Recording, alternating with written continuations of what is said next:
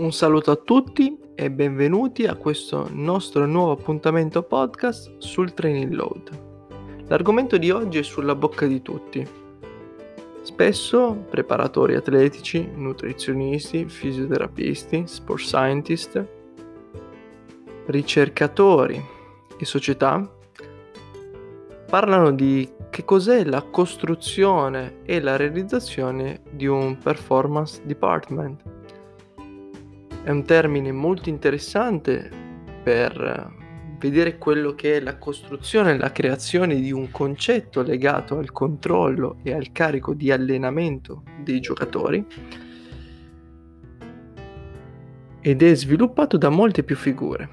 quali come ho detto nutrizionisti, preparatori, fi- fisioterapisti, sport scientist, che uniti insieme che fanno a capo a un a un responsabile della, di quest'area, di questo dipartimento di sport scientist di performance, danno moltissime informazioni sui giocatori che vengono elaborati da un team, vengono utilizzati dei software adatti, delle tecnologie adatte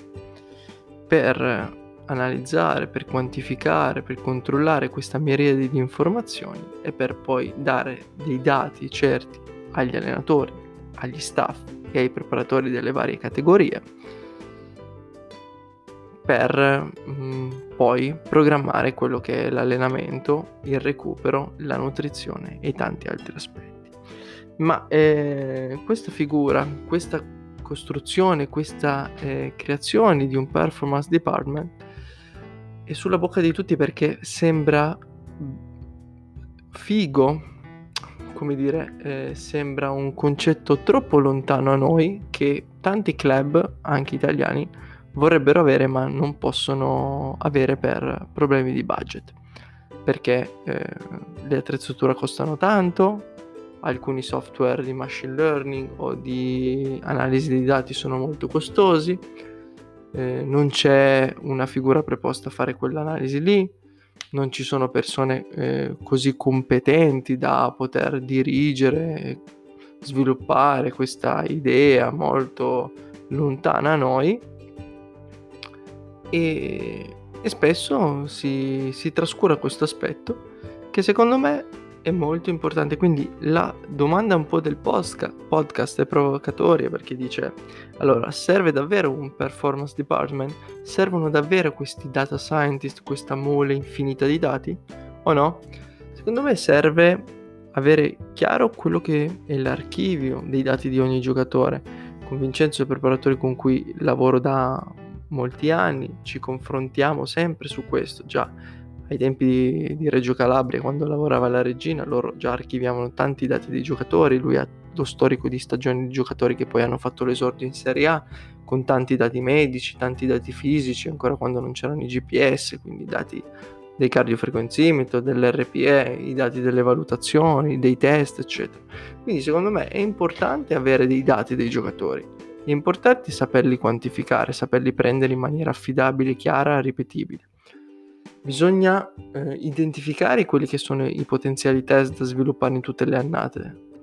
e da ripetere su più, su più fronti e in più anni, cioè avere uno storico di 3, 4, 5, 10 anni di dati è fondamentale per fare un'analisi ancora più grande. Non per forza si è obbligati ad avere un dipartimento del sport scientist o ricercatori pagati solamente per quello. L'unione la possono fare anche eh, i, le varie figure eh, dei preparatori fisici con un capo identificato dalla società, cioè creare un dipartimento secondo me è, è una cosa che è fattibile per tutti, si, tenere, si devono tenere in considerazione alcuni aspetti, comunque istituire una figura che abbia delle doti di leadership, che sappia gestire tutto il rapporto con, con i vari staff, sappia eh,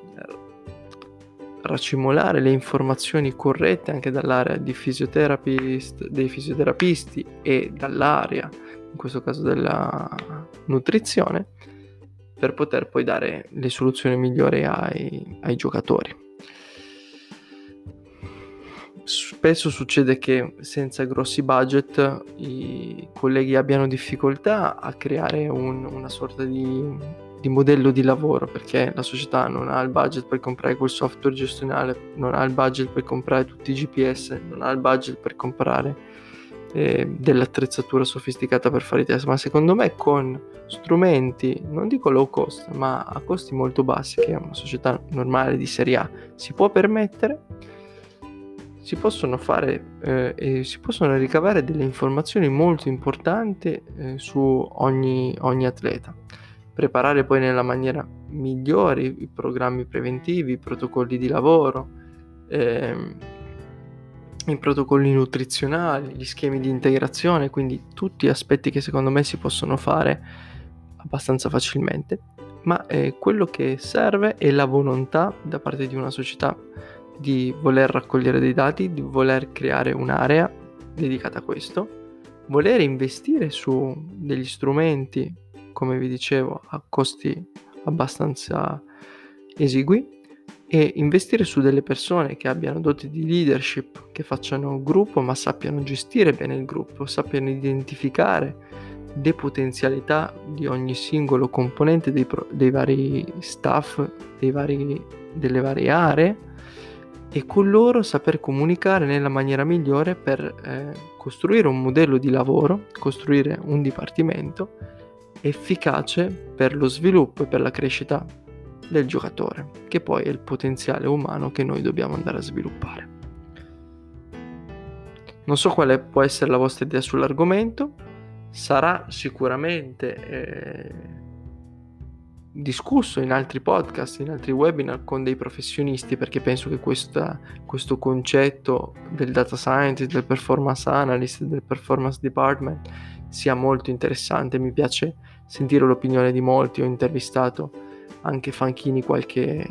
qualche mese fa. Nei nostri appuntamenti lo troverete in un Performance Lab podcast, l'intervista con lui. Ma eh, voglio sapere la vostra idea, cosa ne pensate? Ditemi qual è la vostra idea a riguardo, eh, come vorreste creare il vostro dipartimento, che eh, budget secondo voi ha bisogno e che strumenti ha bisogno e come poterlo realizzare anche in club dilettantistici che eh, hanno bisogno, secondo me, di dare una, una sequenza, un modo di lavorare in più anni per aiutare meglio i preparatori atletici che lavorano ogni stagione e soprattutto poi la crescita della società.